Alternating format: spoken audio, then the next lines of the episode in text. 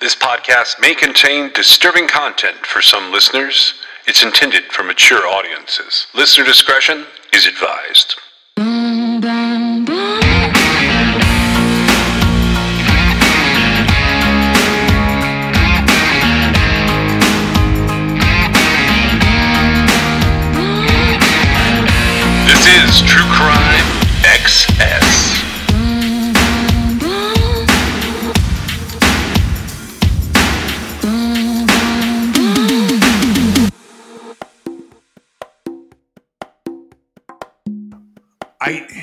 We've done these episodes in the past, and I wanted to do one like this, and I realized I had so many topics that it might actually end up being split into two parts. But I had a bunch of stuff sort of show up that's like scam related, and I've been you know I collect those links and I wait for a while. Right. And uh, I think the last one we really covered was when we looked at the romance scam related with. Do you know what I'm talking about? We did one like briefly. We covered the guy who was tricking the, girl. Into, yeah, yeah, yeah, yeah, yeah. Um, I found yeah. I found like another. Brady. yeah, that guy. Yes. Yeah. I so, think that's the last one. Yeah. So I thought we'd turn this into kind of Scamsgiving episode, for lack of a better word. And what I thought we would do was I, I've got a stack of these articles here. So they're all kind of true crime ish news. And I thought the best way to handle them would be to to just talk about some scams that have come up this year. I had this article I saved back in March because they updated it in September. It's the perfect kickoff for Scamsgiving. Uh, this is a guy named David Earhart. Have you heard of him at all? Only briefly. Okay, so David Earhart pops up in the Buffalo News in a pretty cool article from a guy named Dan Herbeck, uh, H E R B E C K. And the Buffalo News is just buffalonews.com if you want to go and read about this one. The headline is Secret Agent Scam, colon, married man who masqueraded as single federal agent avoids long jail term. This case has been going on for a minute. Uh, here's how the article kind of starts out. Everything was ready for a lovely wedding reception at a North Buffalo home on September 21st of 2019. All the trappings were there. A photographer was hired to snap pictures. Pretty flowers were arrayed throughout the home, and a sumptuous meal was prepared. Friends and relatives of the bride were dressed up and ready to celebrate the happy event. But there was one big problem. The bridegroom, David J. Earhart, had neglected to tell his fiancee he was already married. He had also failed to tell her that he was lying when he claimed over a period of several years that he was doing dangerous secret undercover work as an agent for the U.S. Department of Homeland Security. The day before the wedding, David persuaded his fiancee to postpone it, explaining that he was worried about the consequences of a dangerous case that he'd been working on. The couple went forward with the party at the fiance's home in North Buffalo. Most of the guests were unaware that the couple had not married. Shortly after this, David's story begins to unravel. The construction company foreman soon became the subject of a lengthy federal investigation. On January 31st of 2023, so this is David that we're talking about, the 53 year old Blasdell man was sentenced to six months in federal prison by U.S. Magistrate Judge Kenneth Schroeder. In one of the many strange developments in the story, the U.S. Attorney's Office dropped 27 charges against Earhart, and they allowed him to plead guilty to a single misdemeanor. That misdemeanor was the improper use of a fake Homeland Security badge. Pause right there for a second. How do you improperly use a fake Homeland Security badge? I don't know. Maybe we could ask him. All right, so when prosecutors announced his indictment back in 2021, they said that David faced a potential $250,000 fine. They were seeking up to 20 years in prison. They said he falsely claimed that he worked for Homeland Security and the CIA as part of a scheme to persuade his fiance to give him $72,839 for medical and legal expenses. So David, he pled not guilty to 24 counts of wire fraud, two counts of impersonating a government agent, and one count of making a false statement to a government agent. But then all of those charges were dropped, and prosecutors allowed Earhart in 2022 to plead guilty to a single misdemeanor carrying a maximum sentence of six months in prison. When asked by the Buffalo News to explain themselves, prosecutors at the U.S. Attorney's Office refused to provide any explanation. U.S. Attorney Trini E. Ross and Aaron J. Mango, who were prosecuting the case, specifically Aaron Mango was the chief was the uh, was the first chair on this case. They declined to speak with the news about David Earhart. We have no comment, is all Barbara Burns, the, the office spokeswoman for the U.S. Attorney's Office, said. And there's nothing in publicly filed court records that explains why prosecutors dropped all 27 felonies. The news asked Earhart's attorney, Justin Genter, why he thinks prosecutors allowed his client to plead guilty to one misdemeanor.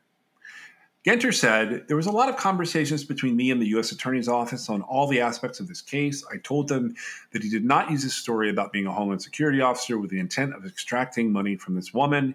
She gave him this money because of the romantic relationship they had, not because he showed her a fake Homeland Security badge.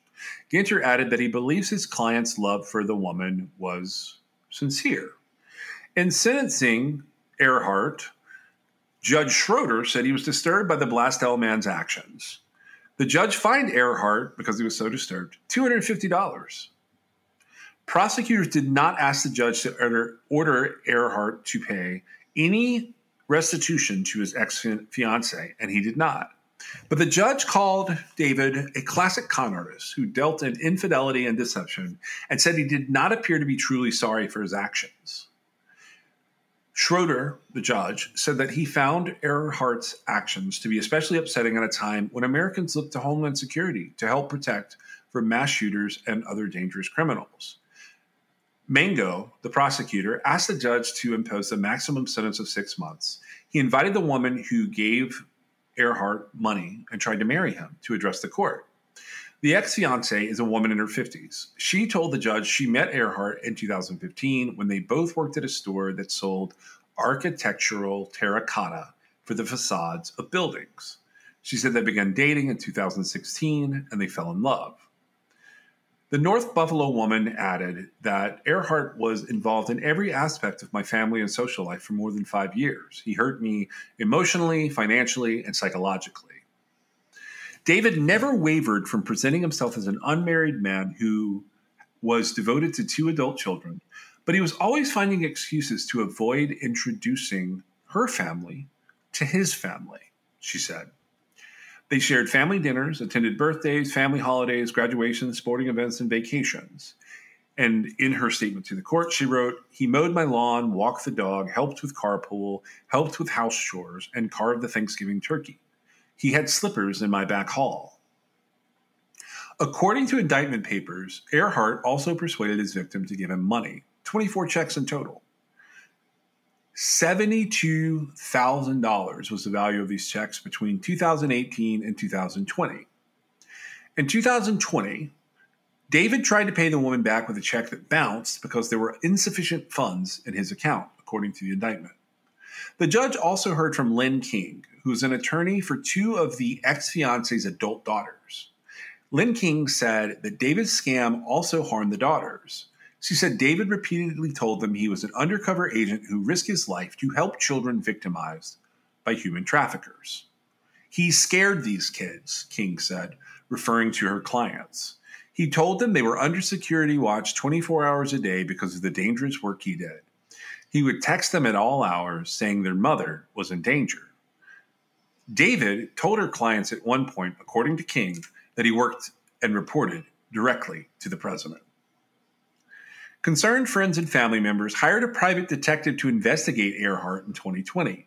And after that, a person connected with the family contacted federal law enforcement about him. The Inspector General's Office of Homeland Security investigated David, who was never employed as a federal agent. During the sentencing, David told Schroeder that he is genuinely sorry for his crime and sorry for anyone he hurt. He said that his behavior may have been affected by medical problems that clouded his judgment. His attorney, Genter, described David as a married man who fell in love with another woman and then got caught up in a web of lies. He said that David is a hardworking construction foreman who has the utmost remorse for his wrongdoing. He did not set out to scam anyone, Genter later told the Buffalo News. He said his client was in love with two women, his wife and the woman who became his fiancee during a romance that lasted more than five years. Telling his fiancee that he did dangerous work as a federal agent enabled him to postpone wedding plans and to explain why he could not be with her and her family on many occasions. But Mango, the prosecutor, called David a habitual liar. He's very good at charming people, like my clients, said King. David presented himself as some kind of secret agent who had to travel all over the country to protect kids from human trafficking.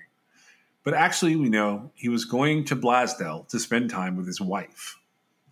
According to court papers, David had been with his wife for 25 years and married to him since 2014. And they had continued to live together even after learning about this romance with another woman. His wife attended the sentencing to show support for her husband, and she wrote a letter to the judge calling David a good man and asking the judge to go easy on him. She wrote, We have been together for 25 years, and for that reason, I have a hard time wrapping my head around this entire situation. I know my husband well. This is completely out of character for him. She declined to comment last week when the Buffalo News contacted her, Schroeder chose not to jail David after the sentencing. He allowed David to surrender to federal prison authorities after they had chosen a correctional facility for him to do his time. David's former fiancee struggled for words during her emotional five minute statement before Judge Schroeder on January the 31st.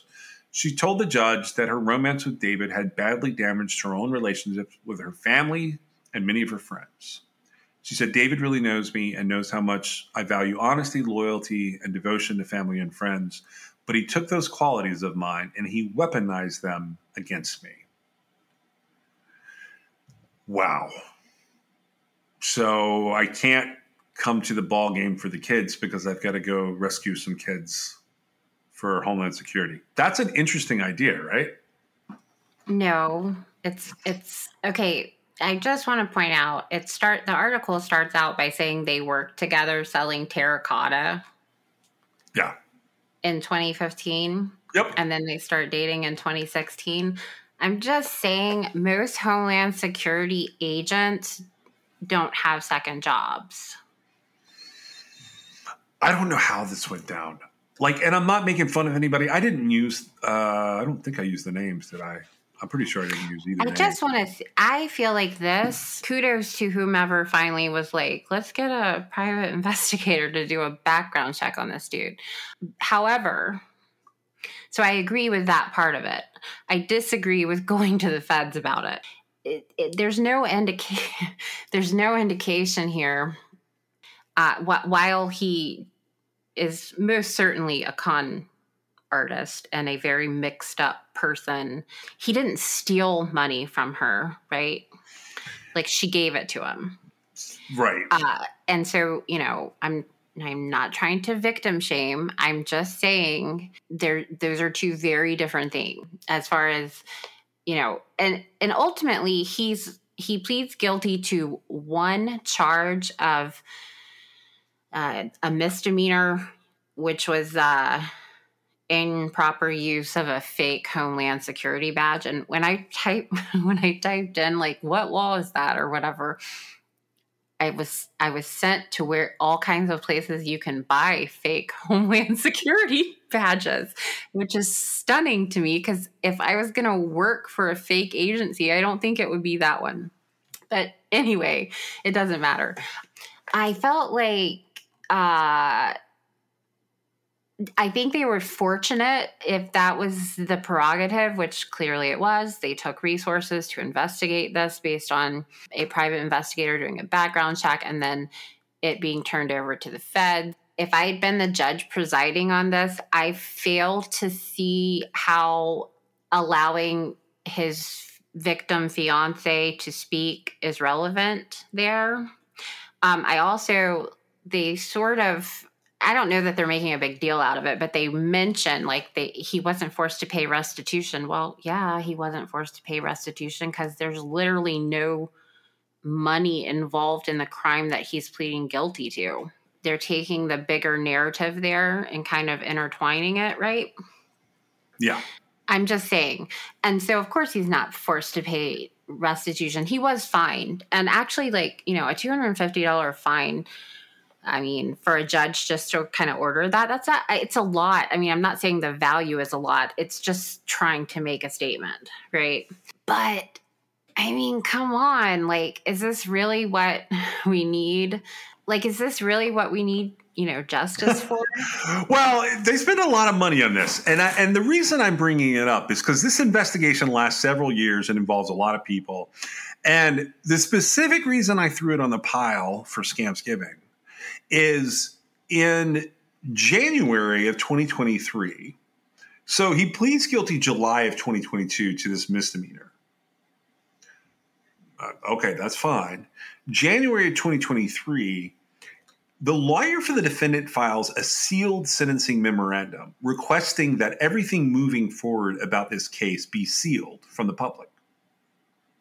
Anytime somebody does that and it looks hinky and it smells hinky and it is hinky, I feel like people should talk about it because uh, and you so so you can go find this David Earhart sentencing memo. It's in the document cloud. Multiple multiple people have shared it. It has the whole story about this woman in here, and like the prosecutor just copy pasted it. Like I read a, a little bit of what the Buffalo News had pulled out because I felt like that was a succinct, like little article. The letters that they write to the court are wild and like they redact out the kid's name, so I feel pretty comfortable saying, you know, you, you should go look at this. I will say the women's names are in here, and I feel bad about that part. But what this guy did and how it unfolds is wild. And go ahead. But if he hadn't have if he had not produced a fake Homeland Security badge, this never would have been in court that's what is the weirdest thing about it. He I don't find that to months. be. I don't find that to be weird. I find that to be like how it should be because there are people everywhere that will take as much money as you will write them a check for and they will pretend whatever you need to hear them say, right? Yeah. And y- you have to be aware of that and it shouldn't come down to a judge to say, you know, he shouldn't have done that to you. I mean, I do understand. I'm just saying, like, I don't find this type of crime to be, I don't have a whole lot of sympathy for people who allow themselves to fall in these holes, right? Yeah. I mean, I know that sounds mean, but like, this is a waste. Well, here's what was worse about it. Okay, and, and I wanted to bring this up. This is like a pretty massive document. If you go online and people go find it, because it's good holiday reading. Um, it tells their whole life story here and how all this happened. So he's essentially being sentenced for unauthorized possession of an imitation badge, which is in violation of Title 18 of the U.S. Code, Section 701. So I took all of the information I could find on this case, and you know how I get weird with this stuff. And I dumped them into a Word document. I copied and pasted everything I could find in all the ways the prosecutor's talking about him and the victims are talking about him. And I just searched for the word badge. And you know how many times it comes up? Once. It comes up exactly one time in the top of the document with the listed charge that he's pleading guilty to.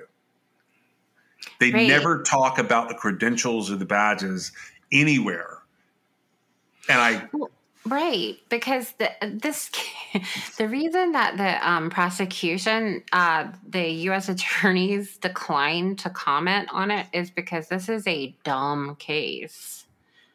It is so weird to me how much damage this guy could have done if somebody hadn't have been smart enough to hire a private investigator to check all this out. I feel like he would have just continued cruising along. Um, and while it is damaging, I agree that that it's damaging and it's the wrong thing.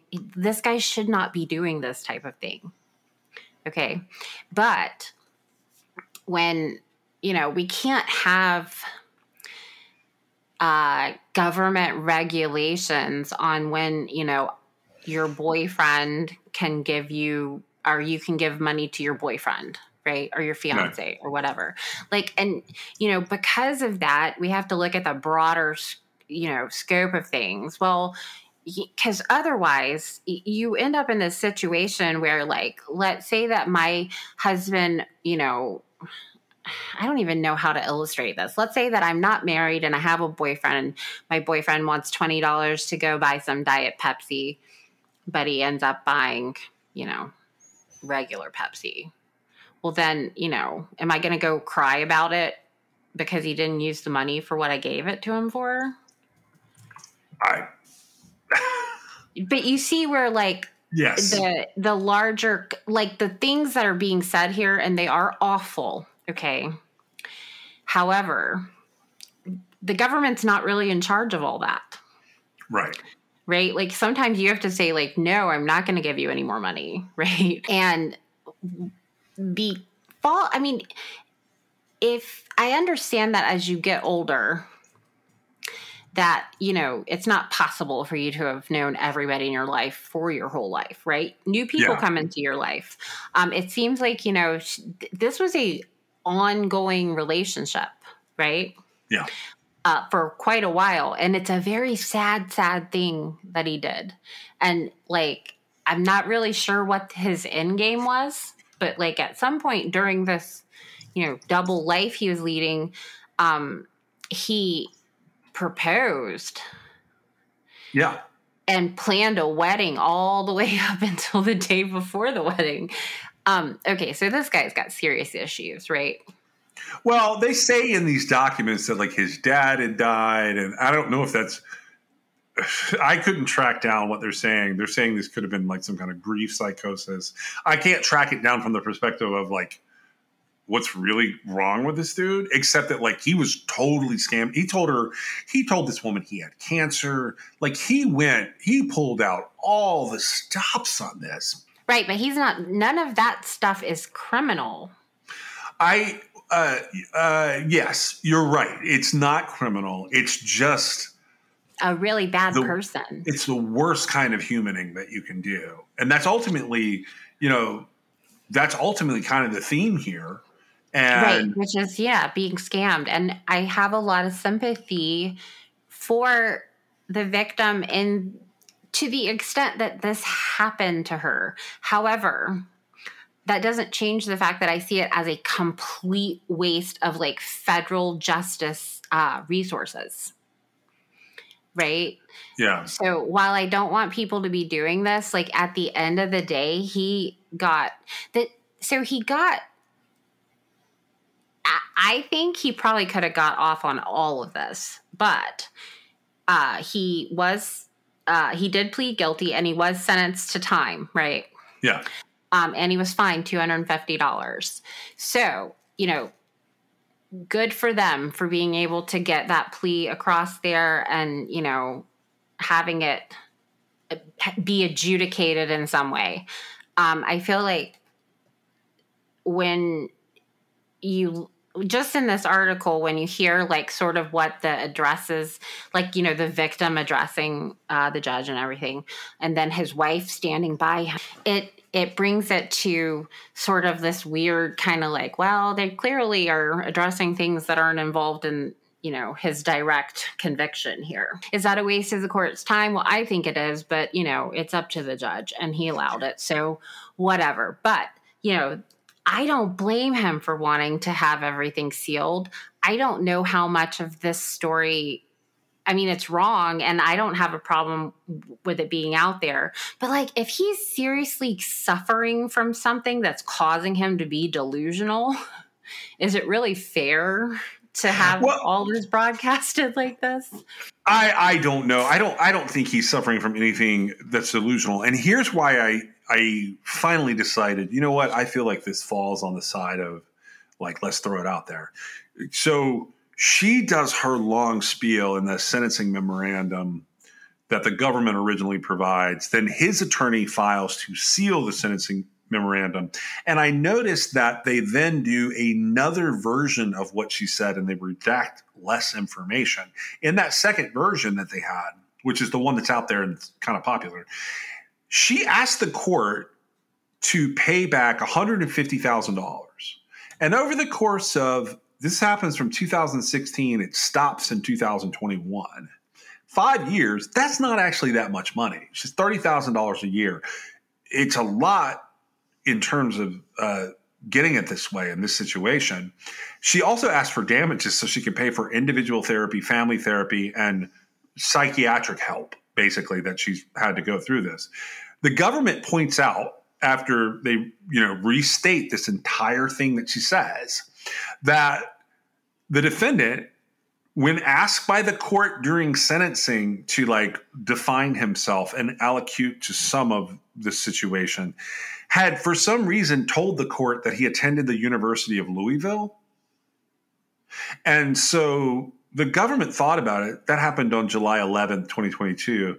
And one of the attorneys in the the US Attorney's Office reaches back out to the Department of Homeland Security, who has been investigating this guy the whole time, and they say, "Hey, when did this guy go? Like, we don't have any like college records for him. When did he go to the University of Louisville?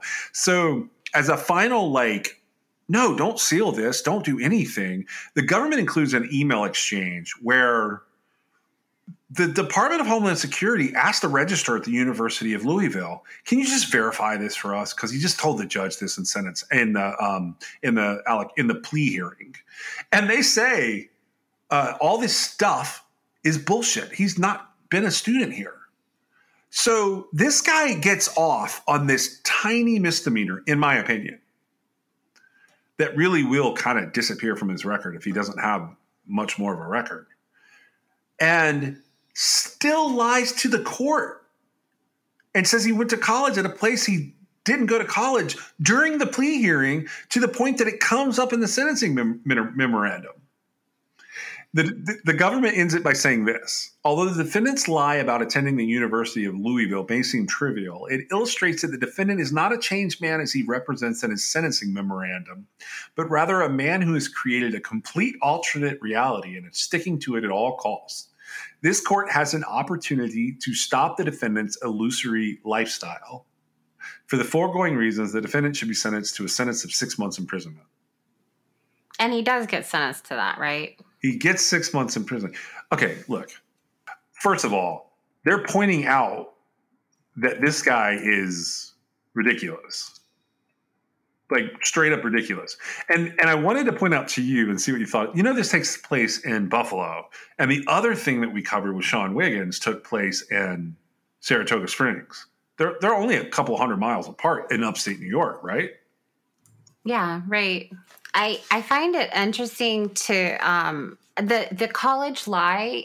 Um, that's interesting, right? He stuck to it. Why would he do that at Senate? I'm like. I wonder if he didn't go to the college. Hmm. And but maybe he didn't graduate right? Oh, I see what you're saying. And well, so that that would be like a considering the situation, it's a weird hill to die on, right? Uh, like sticking to you know that I went to I mean cuz if he said he went to the college and then the registrar looked to see if he was a graduate, that's two different things, right? Well, the registrar just says I'm unable to find this individual in our system, and what they what what the guy said. So it's Rich Ford, he's a special agent with um, OIG up in Buffalo. He just right. says, "Good afternoon. The Department of Homeland Security, Office of the Inspector General, is respectfully requesting verification if the following individual was ever a student at the University of Louisville. David J. Earhart, it's got his birthday, uh, it's the last four of his social. This information is requested in conjunction with an ongoing criminal investigation involving him in coordination with the United States Attorney's Office for the Western District of New York. If possible, kindly provide dates of attendance and if any, and or degree received. Call me with any questions. Thank you for assistance. Got his number and all his info and all his creds. And they just respond back, I'm unable to find this individual in our system. But here's what I was wondering. Maybe he has a completely different name. Maybe maybe there's more to this and we don't mm-hmm. know. But I think they would have found it by now. Well, right. Plus I mean, he's 53, so he's going to have been going to college in the 80s. Like, what if their records aren't updated? It's just a really weird hill, like, eh, given everything. Now, you know, the prosecutor says, like, this court has the opportunity to put a stop to this guy's illusory life or whatever they said. And, like, I'm going, well, I mean, is that really the court's place? I I don't know the answer to that. Because had he not said he worked for Homeland Security, there would have been nothing done about this. So what do you like in all of? So I, I uh, this is the last thing I'll point out on this. So this guy goes to prison, and he is home for the holidays already. Well, he was only sentenced to six months. Yeah, like he goes to prison, he, but I mean, he's literally released now. So he gets out. He got out in October, and I was just like, oh wow, that's got to be weird because this lady alleges that it's like one hundred fifty thousand dollars plus she paid for everything. Well, um, she seemed to have. Uh, so correct me if I'm wrong. I'm not looking at the same thing you are. Um, but correct me if I'm wrong. She seemed to almost like basically make an entire civil damages case in her letter to the court. Yeah, sorry about that.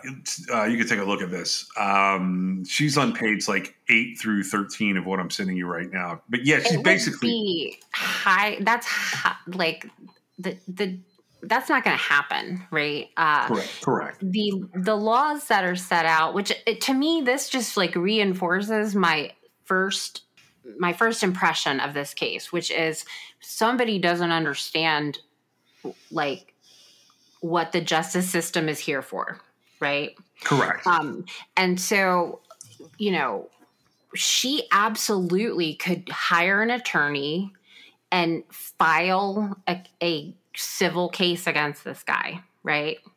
Um, I can fairly certainly say, based on my you know, earlier Pepsi analogy that it is unlikely if she gave him the money of her own free will for whatever reason, it is unlikely that she's going to get any of it back.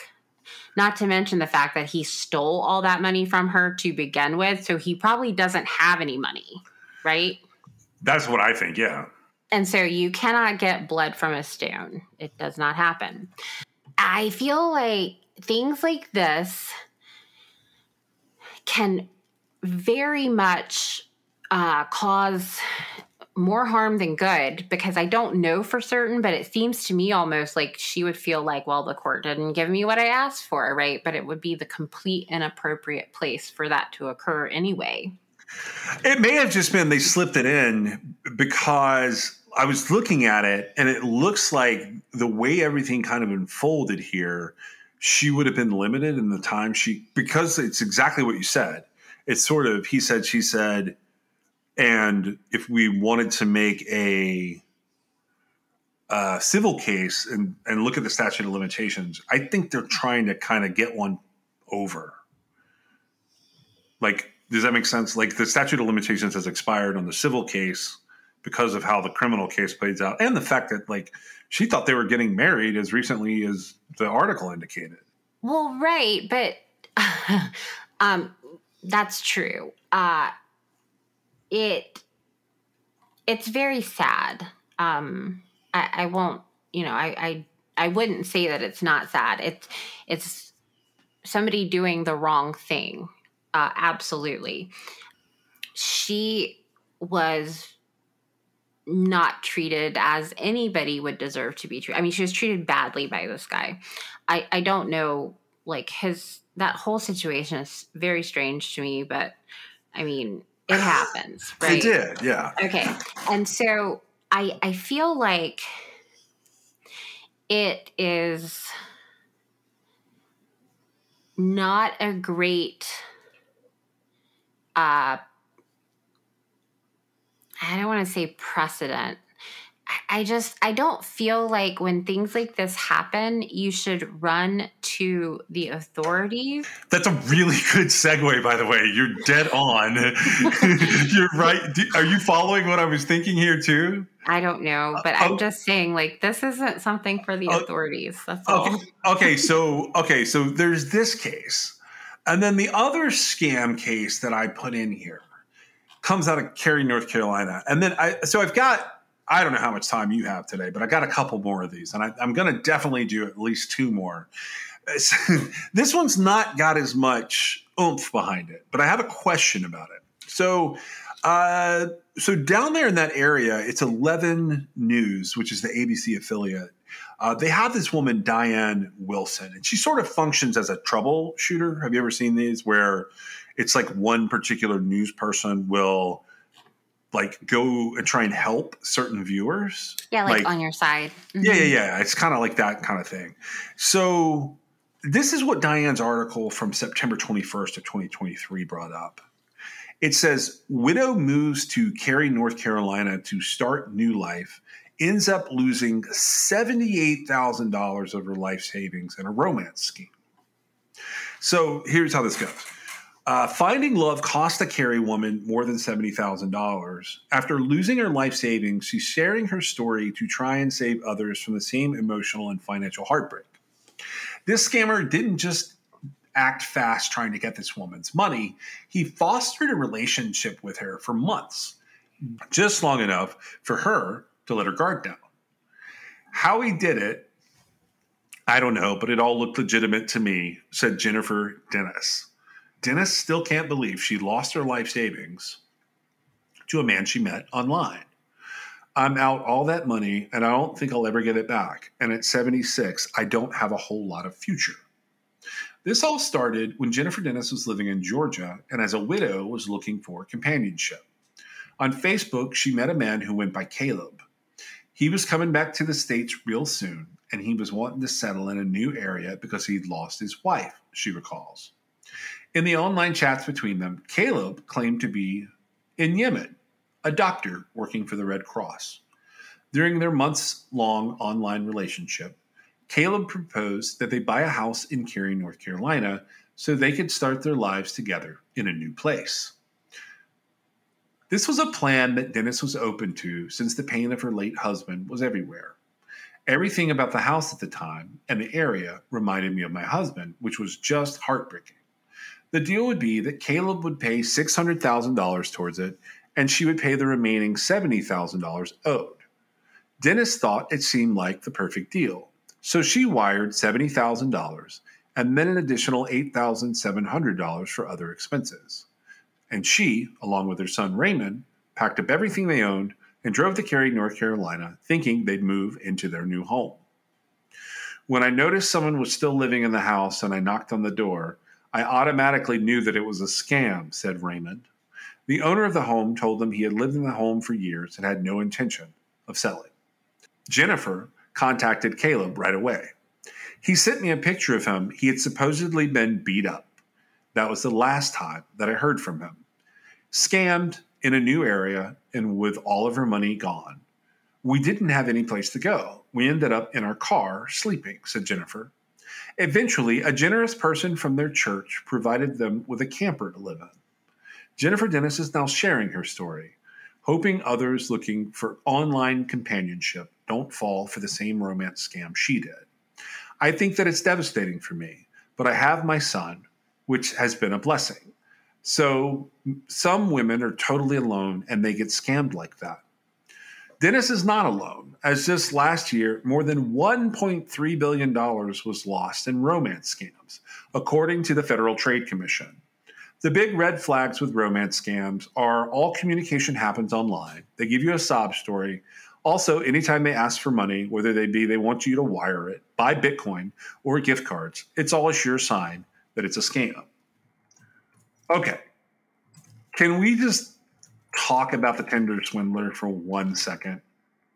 This is exactly what that guy was doing. Right. Okay. And so I don't know that. Um, so I feel like um, in this case, Jennifer Dennis, I, would like to think that um, she's just trying to get the word out there. Right. Uh, it doesn't seem like she. I, I don't know if she went to the authorities. I haven't seen anything. Right. It. This is a news like ABC 11 on your side or whatever it's called, right? It's a it's a person doing a story on it. Uh, yeah. She's raising awareness. Um, she said, I think you said something about her being 70 some years old. Yeah. Um, and 76. 76 years old. Okay. And so, you know, good for her uh, to warn others, right? Uh, I I feel like um, it's vital uh, these days with all today's modern day technology uh, to let people know what could happen, right? Right. Um, I'm not so sure that she couldn't uh, because of the the specificity here. Um, as far as like uh, supposedly she was paying for a house, right? Yeah. Um, I'm not so sure that that couldn't be some sort of wire fraud, but I doubt the guy's in the United States, right? Well, my assumption is that. Like, do you remember the Tinder swindler, the Simon Leviev case? A million percent, yes. It's just like this. He even pretends to be beat up at one point in order to get more money he actually met them though. And see she she never met this guy which is like the absolute very first like huge gigantic blinking neon red flag. I mean it's it's just not a good idea to uh, give anybody money especially anyone you don't know. It is hard it's sort of hard for me to like comprehend it but at the same time i appreciate the fact that like you know, clearly this woman was lonely. Uh, she does have her son. Um, hopefully, he will help look out for her. But um, this is, uh, it's never going to be a situation where that's going to be a good idea, right? Oh, and so here's where I was going. You know how you were like, how did these people end up going to the cops? And I said that's a perfect segue. Yeah. What did she think the news could do for her? Well, I think well, and so that's why I was responding the way I was. I think that she is trying to warn people. Right, but um, she goes to the on your side person. Like, uh, okay, I you think it's not like I just look at it. I, I would be so embarrassed. I hope this never happens to me. I would be so embarrassed knowing that one, people like Simon uh, Leviev are out there doing nonsense like this and he, you're right, he did meet some of the women in person, but I wondered, like, is this his new shtick? Because that guy just got more famous. He's not in prison anywhere. He's out walking free. And I just thought to myself, like, did he get more famous and keep doing that type scam, but keep it completely hands off to make it keep going forward? Oh, do you think it's him? I don't. I don't know if it's him. I think it's somebody like him because the the shtick.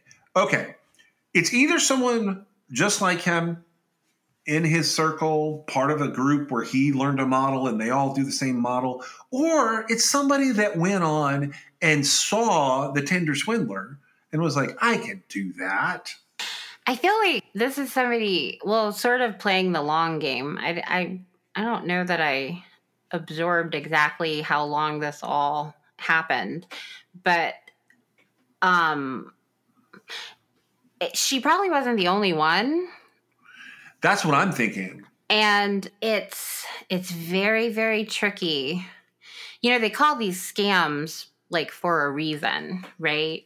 Because like once the scam sort of happens, your your yeah. money disappears. Like there's not a whole even if like there was some sort of criminal aspect that somebody could charge something about like you're not getting your money back. It's gone right?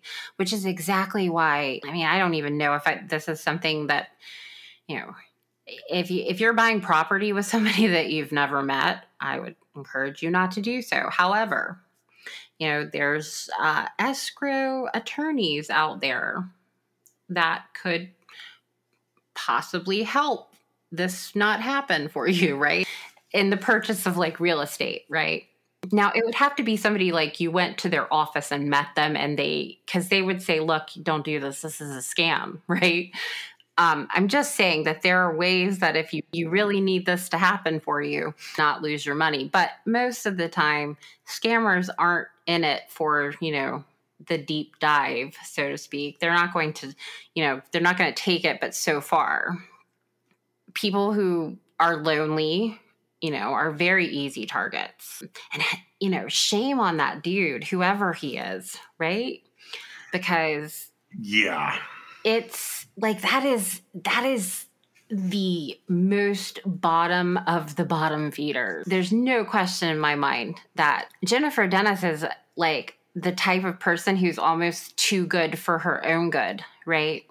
Yeah. In in seeing the world sort of the way she must have seen it to to you know have the hope she had in the situation and like it's unfortunate that this happened to her the way it did but the guy i guarantee you that she was not his first nor last victim yeah, I know. And you know, this so the story gets picked up on the wire, kind of goes viral, and other people start telling similar stories. I noticed that the Daily Mail picked this up, which is always sort of a dubious source, but they talk about uh, Jennifer's this exact article that I was just reading, and then they expand on it and they say that in February 2023 they had run a piece uh, when a man named David Hodge ran a similar scam on a woman named Laura Francis on Facebook. He told her he was a surgeon in the military.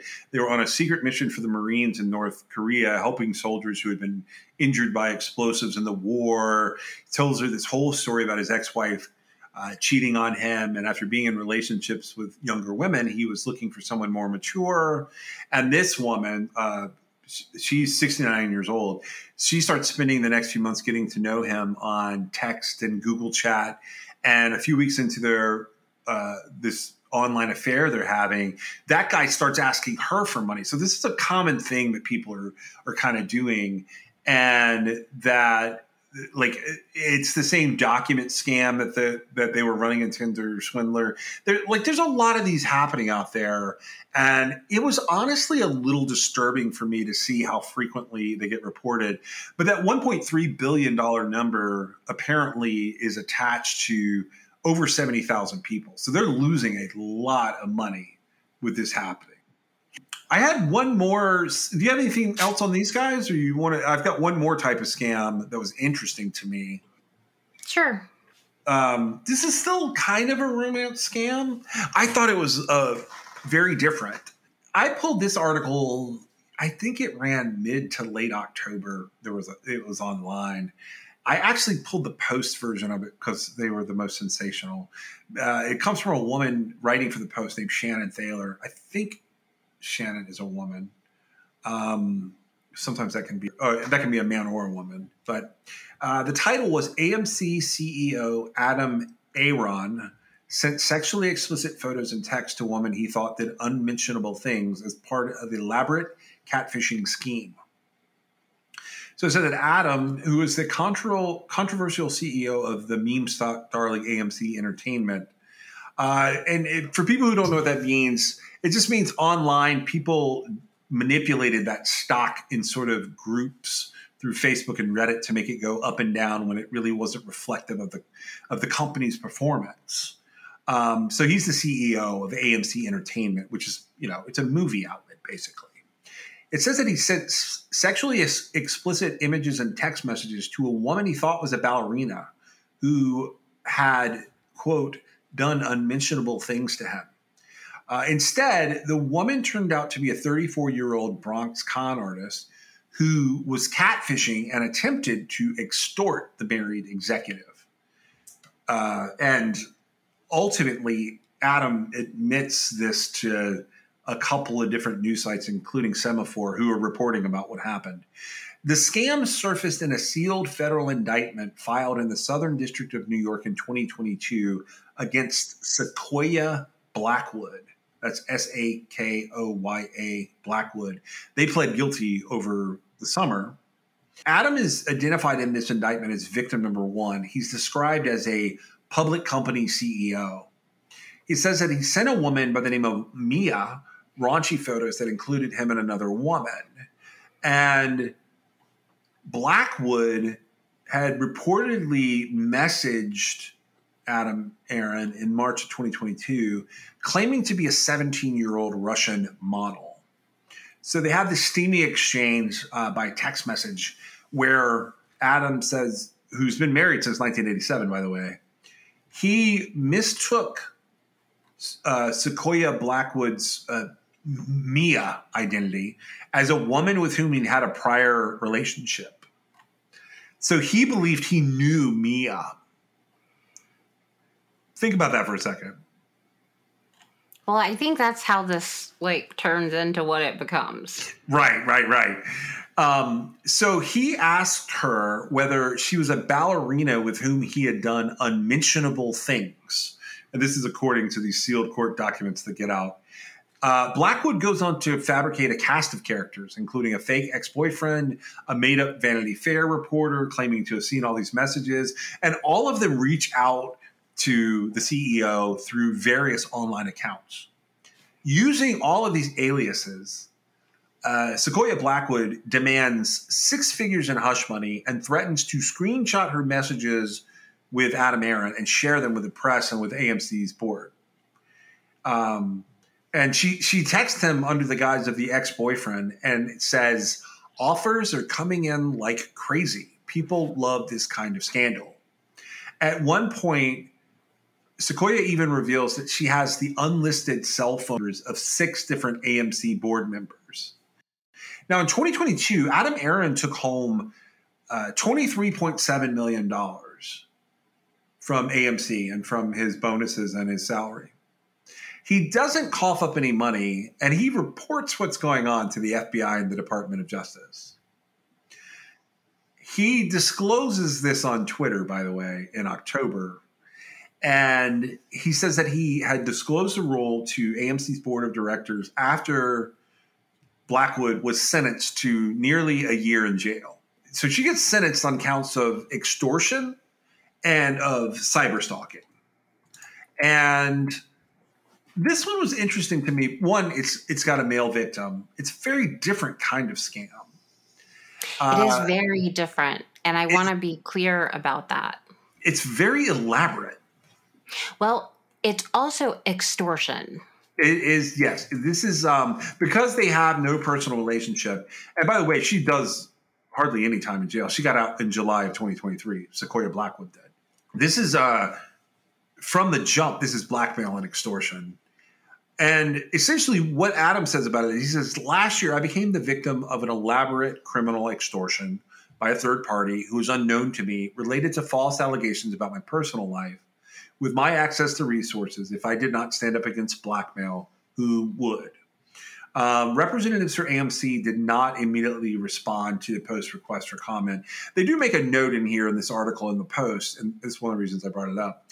Is AMC had been on the verge of bankruptcy in 2021, but they were able to avert disaster after millions of retail investors turned it into a meme stock, and the shares soared up to sixty dollars. As of this article, it was closing at eleven dollars.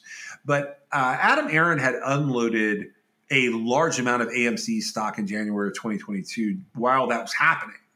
And he was able to clear $7.1 million. And this came a year after Adam Aron had sold more than $40 million in shares.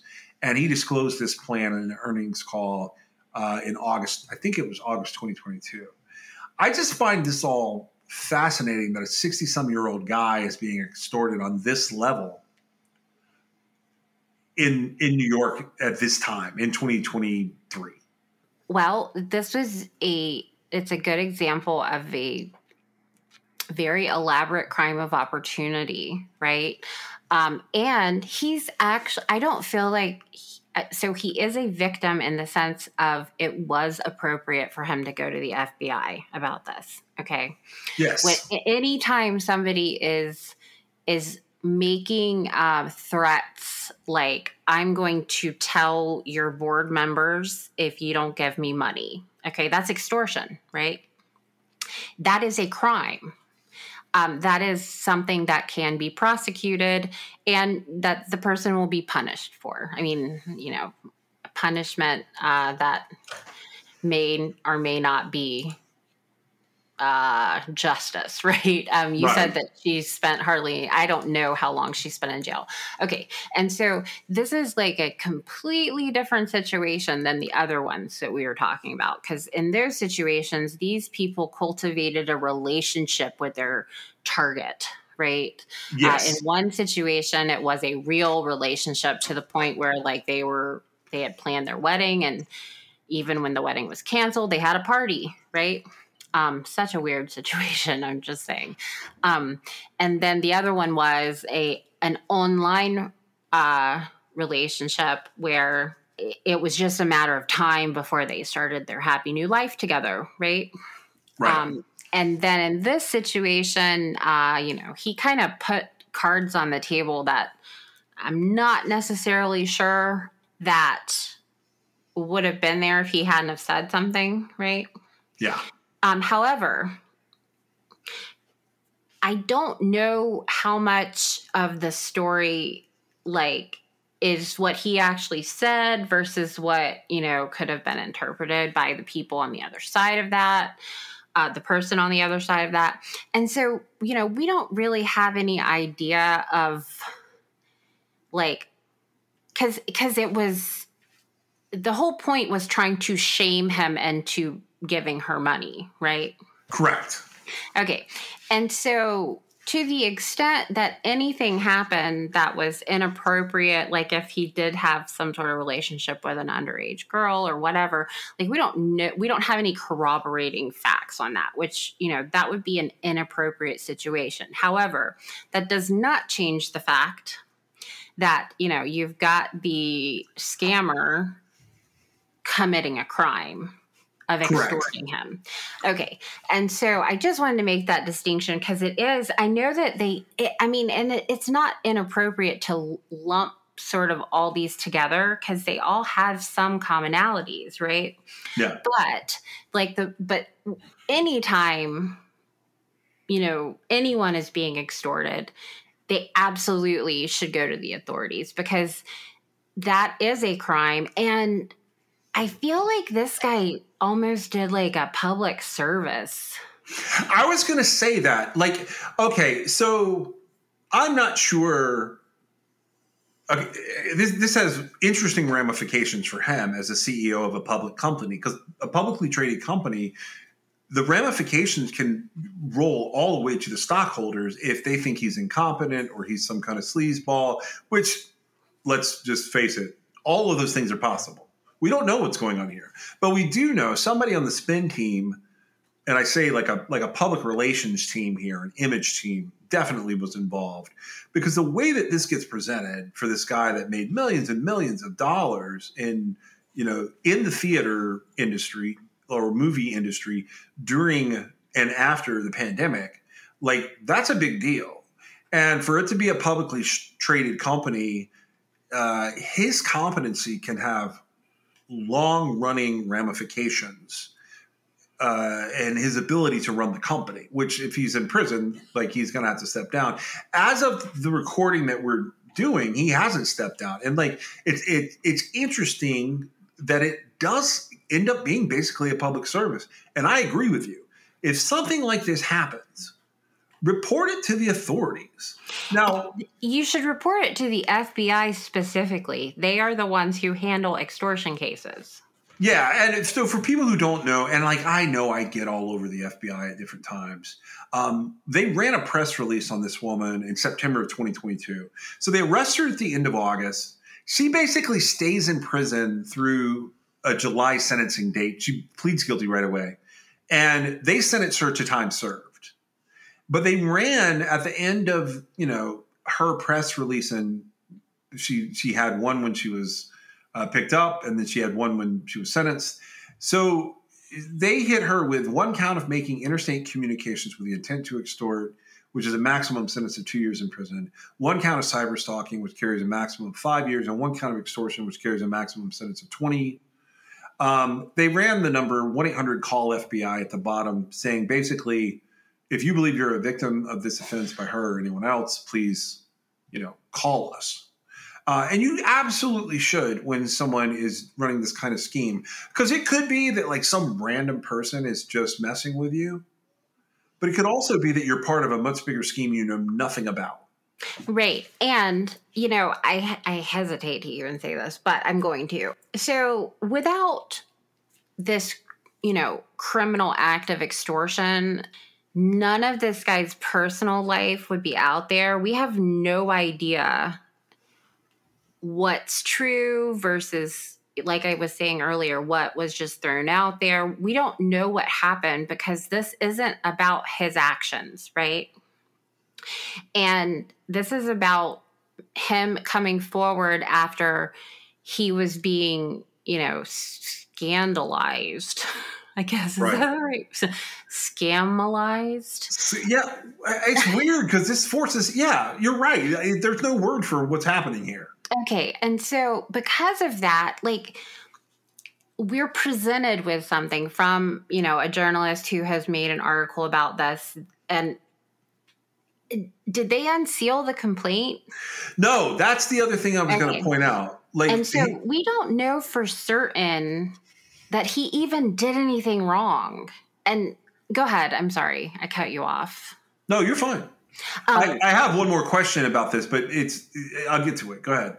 Okay. Well, and uh, well, because the response I'm seeing is like, you know, crucify him. Basically, is what I'm seeing, and I feel like people are kind of missing the point. I'm not saying anything with regard to his possible whatever he's possibly done. Okay. I do think it says a lot though when somebody comes forward and they take the situation to the proper authorities and the authorities deal with it.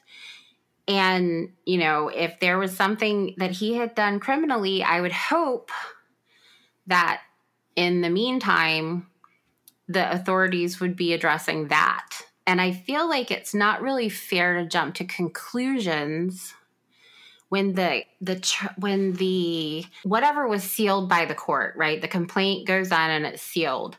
And I feel like in that situation unless somebody just has access to the sealed document, I don't even see how they're putting allegations out there. Now, I read a bunch of comments, which is why I'm saying this. Um, I don't know if you saw them, but basically, everybody's coming after this guy because he had inappropriate behavior. He may have. I don't know, but that's not the point of this. And I don't want that to get lost. I mean, if he did something, if he did something criminal or inappropriate or whatever, they should address that separately. But I don't feel like everybody should jump to conclusions. Now, I feel also like I'm talking out of both sides of my mouth here because I'm characterizing this guy as an actual victim of a crime. He is when, a victim when I have said that these women who were scammed earlier, like they voluntarily gave money to their, you know, who they thought was their significant other. And I feel like the distinction should be made there that, like, you know, you have to guard your own heart and can't, you cannot trust, you know, the FBI or whoever else to get justice for you one day, right? I mean, because it's two completely different things happening there, right? Yeah. Yeah, so they kind of hit this guy with the whole 17 year old thing. Okay, so first of all, this would have all been sealed. Somehow, Semafor, they get it, they put it out there to the world, whatever. Uh, I did. We don't look, know that that's true, though, right? Don't know or do what? we? Don't know what. The thing about the 17 year old girl. Well, well, this is this is where I was going to go with that. Okay. That is because okay, to prove that the photos were not real, prosecutors sought to identify the girl. But the text messages don't actually when he, when when he is texting with this girl, it's photos. It's not her saying I'm 17. It's her saying, "Hey, it's Mia," and photos. And when the prosecutors go to identify the girl later, it is photos of a 17 year old girl, but he didn't know that. He didn't know that she was 17. He like looked at the pictures and said, I think I know who that is. He literally just said, Are you such and such who used to do things to me? Um, so people crucifying him on the underage part and also these news outlets jumping on the underage part, that's a little weird. But just without more information, right? Right. Because I mean, if he's really, if something's happening that's illegal, I feel like the authorities have all the information they need to take charges out against him. But I also stand by the fact that, like a scumbag who was hiding something, I don't know that you immediately go to the FBI with it, right? You do not. That's that was going to be my point. That was going to be kind of my wrap up here, I, and that's what I was going to ask you. Like, I don't think somebody who had anything to hide related to what we're talking about is going to be the one to go to the FBI. But I certainly okay. And look, Adam Aron is weird. He has done some weird stuff. There was a 2021 interview with him where I'm pretty sure he wasn't wearing pants, and people pointed it out. He has bought crazy things with AMC's money, and like it has looked bonkers. But he has fully embraced that there is a generation of new investors out there willing to do strange things to particular stocks like GameStop was a huge meme stock where for no reason whatsoever it was suddenly worth hundreds and hundreds of dollars a share when it really shouldn't have been. Same thing happened with AMC and this guy has embraced it and he has led them down that path. And I think that a person who had done something with a 17 year old that could be traced back in a way that law enforcement would find it would never go to the FBI. But I certainly think they do not go on Twitter or X or whatever it's called these days and post their story for others to know what's happening. And I think a little bit of it is him, you know, doing that thing he does for attention because he's a weirdo and it works. And I think I think the rest of it is like you said, it's almost a public service announcement. You should turn these people in. Absolutely. I, I feel like he really did a service. And I feel like just this one time, right? And, and I and I say that I, I, may I may have seen another case. I, I don't know, but like just this one time, you know, we see the cycle of justice happening, right? Yeah. As far as um, she didn't get any money from him, right? Uh, she got time served, but it was the equivalent of almost a year, right? I guess from August to the next July. Um, and she sat there, right? Yep. Um, he did not pay her.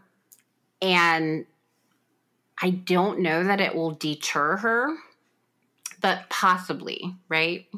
Oh, I'm dying for her to be arrested again this year because we can talk about her before the year's out. But hey, look, at the end of the day here, this guy like set a decent example for how to deal with like this kind of crazy situation.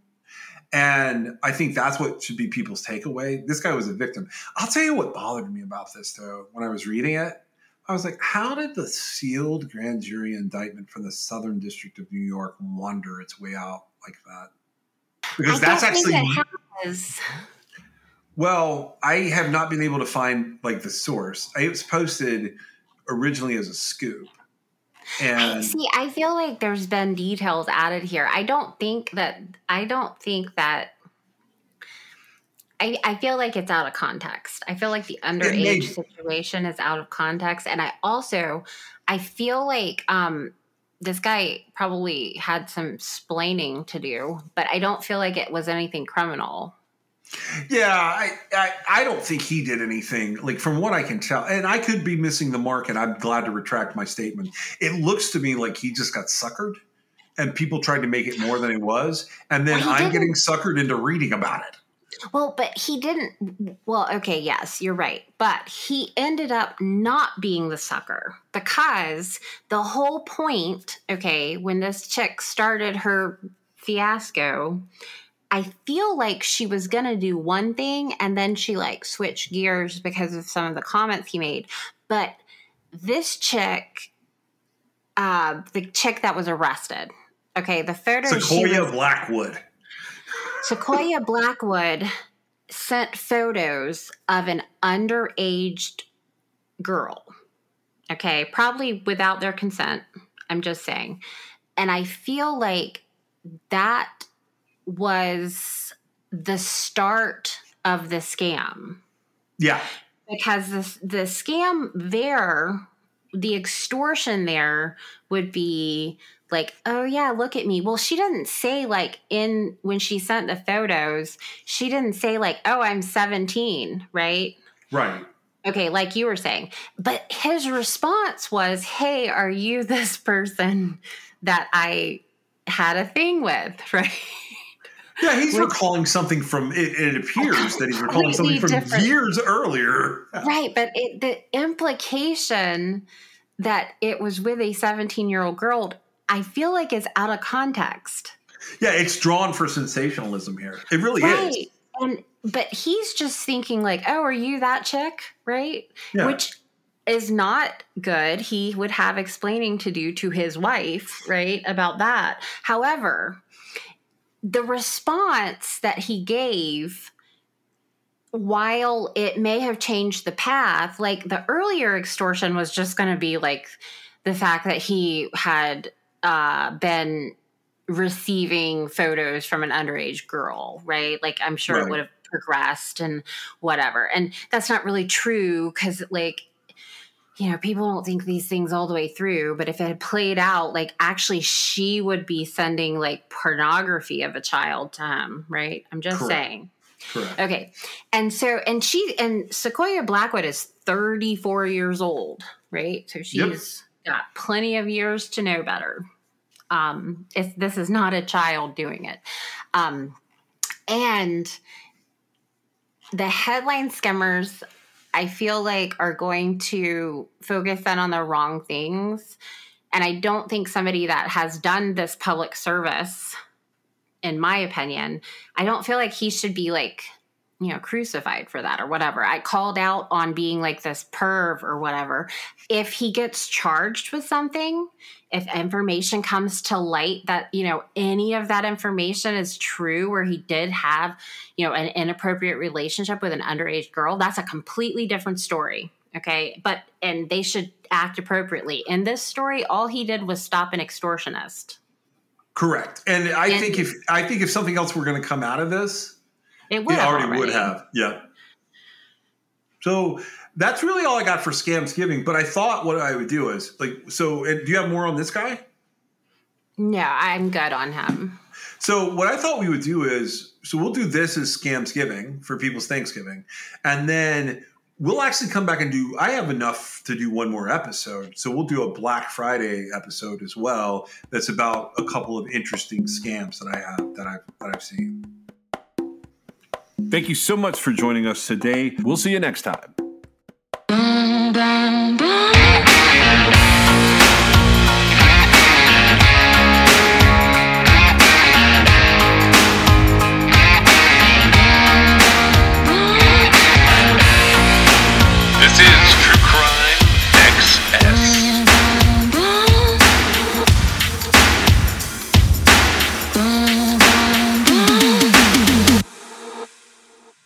So I'm going to tell you guys uh, a few things about some of the folks who are helping sponsor our show.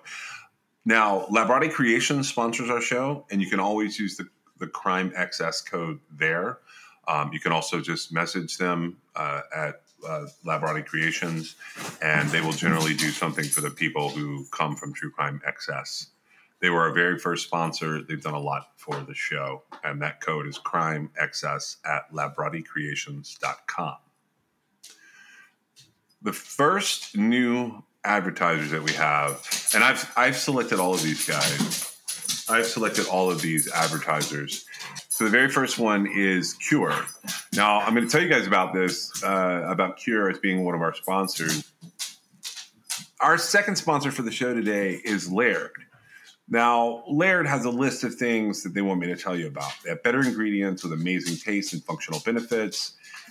They have a superfood creamer crafted from the highest quality, all natural, real food ingredients. All Laird products are sustainably sourced and thoroughly tested to ensure that you're incorporating the cleanest, finest fuel into your routine. They have all natural whole food ingredients and they contain naturally occurring MCTs made from coconut oil. There's no artificial flavors, there's no colors or additives, and there's no sugar from highly refined corn syrup. They want me to talk about my love of coffee, but the truth is, I don't do much with coffee. But let me tell you someone who does. My wife has to have a cup of coffee every day. Now, I've fallen off recently, but one of the big things that I've done since the beginning of our relationship is she used to go and get a Starbucks every morning. I have substituted that out by always trying to make her coffee. It's not going to be every single day of time from when I met her, but for the most part, almost every day, I make her coffee. I put her creamers together and I make sure that she has a good way to start her day. So with Laird, he started experimenting with his morning ritual almost two decades ago. He found that when he started adding fats to his morning cup, like coconut oil, he had amazing energy throughout the rest of his day. He gradually perfected this recipe for an epic cup of fuel and he began sharing it with his friends in the surf community. I'm an ocean guy, so I saw this item and I was like, okay, we're going to try this one out. Are you ready to feel more energized, more focused, and supported? Go to lairdsuperfood.com and add nourishing plant based foods to fuel you from sunrise to sunset. And you can use our promo code at checkout to save 15% off your purchase today. Our offer code for this for Laird is going to be True Crime XS. Pretty much everywhere except for Labrottie Creations. If you use True Crime XS, that will get you uh, at Laird, it'll get you 15% off. At some of the other places, they'll get you 20% off. Uh, I'm going to tell you about two more uh, sponsors today. So the first one is uh, the third one is Liquid IV. So let's talk about the real reasons that you need to hydrate. Late night TV binging, back to back Zoom meetings, going on a walk with your friends. Everyday hydration is not just for high energy athletic endeavors. Liquid IV is the number one powdered hydration brand in America. It's now available in sugar free this is years in the making, but Hydration Multiplier Sugar Free uses a proprietary zero sugar hydration solution with no artificial sweeteners. It's got three times the electrolytes of the leading sports drink, but it's also got eight vitamins and nutrients for everyday wellness. Liquid IV hydrates two times faster than water alone. Keep your daily routine exciting with three new flavors. They've got white peach, green grape, and lemon lime. I love all of these flavors, but I think that my favorite is probably the green grape. Uh, white peach, I use as a secondary flavor, and lemon lime, I leave here for my kids and my kids and my wife. Uh, Liquid IV believes that equitable access to clean and abundant water is the foundation of a healthier world. They also partner with leading organizations to fund and foster innovative solutions that help communities protect both their water and their futures. To date, Liquid IV has donated over 39 million servings in 50 plus countries around the world. You can get 20% off when you grab your Liquid IV Hydration Multiplier sugar free or any other variant at liquidiv.com and use code TrueCrimeXS at checkout. That's 20% off anything you order when you shop Better Hydration today using promo code TrueCrimeXS at liquidiv.com. And the last sponsor I want to tell you about is Zencastr. We are part of Zencastr's creative network. We've been using Zencastr since about midway into our first season. Uh, Meg and I experimented with a lot of different ways to put the podcast together. And the truth is, Zencastr was an, an integral ingredient to us being able to bring you this show it's so easy. It's now super easy. You can record a podcast with Zencastr. You can log in using your browser and you start recording a high quality podcast right away. You can record studio quality sound and up to 4K video with your guest. You get to feel a sense of Zen, knowing that Zencastr's multi layered backups ensure you will always have your recordings in the highest quality, even if the connection is unstable. You sound your best I mean, if you've ever worried about what you sound like, Zencastr's post production process makes you sound buttery smooth. It automatically removes those ums and ahs in your recordings. It removes those awkward pauses in conversation, too. You can set the right podcast loudness and levels while reducing background noise with a click of a button. That's how you don't hear my dogs every uh, second of every episode. Zencastr is all in one. If you've thought about podcasting before and realized that you need a lot of different tools and services, those days are now over. With Zencastr's all in one podcasting platform, you can create your podcast all in one place and you can distribute to Spotify, Apple, and other ma- major destinations. Just go to zencastr.com slash pricing and use my code TrueCrimeXS, and you're going to get 30% off your first month of any Zencastr paid plan. You can also check out the other plans they have available. I want you to have the same easy experiences that I do for all my podcasting and content needs. So zencastr.com slash pricing. The offer code is TrueCrimeXS, and it's time for you to share your story today. Uh, we are also adding New Era as a uh, sponsor for the show. New Era Cap is a headwear and apparel brand founded in 1920 in Buffalo, New York. Now, uh, I actually have some experience with New Era caps. My dad and I have been through multiple iterations of baseball caps through the years.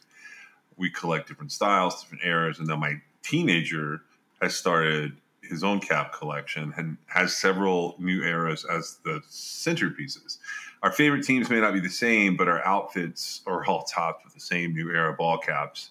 Uh, we love the quality and the ability to wear what the players are wearing. Not to mention, New Era is the leading headwear manufacturer with quality licensed products. You can support your favorite college or pro team in style from the official headwear provider for the MLB, NFL, and NBA. You can get a stylish accessory for your everyday ensemble and support True Crime XS just shop the official headwear and get 15% off when you go to neweracap.com. That's N E W E R A C A P.com slash True Crime XS. You can also use the code True Crime XS at checkout. That's it. That's all you have to do. And that's 15% off your order using the promo code True Crime XS.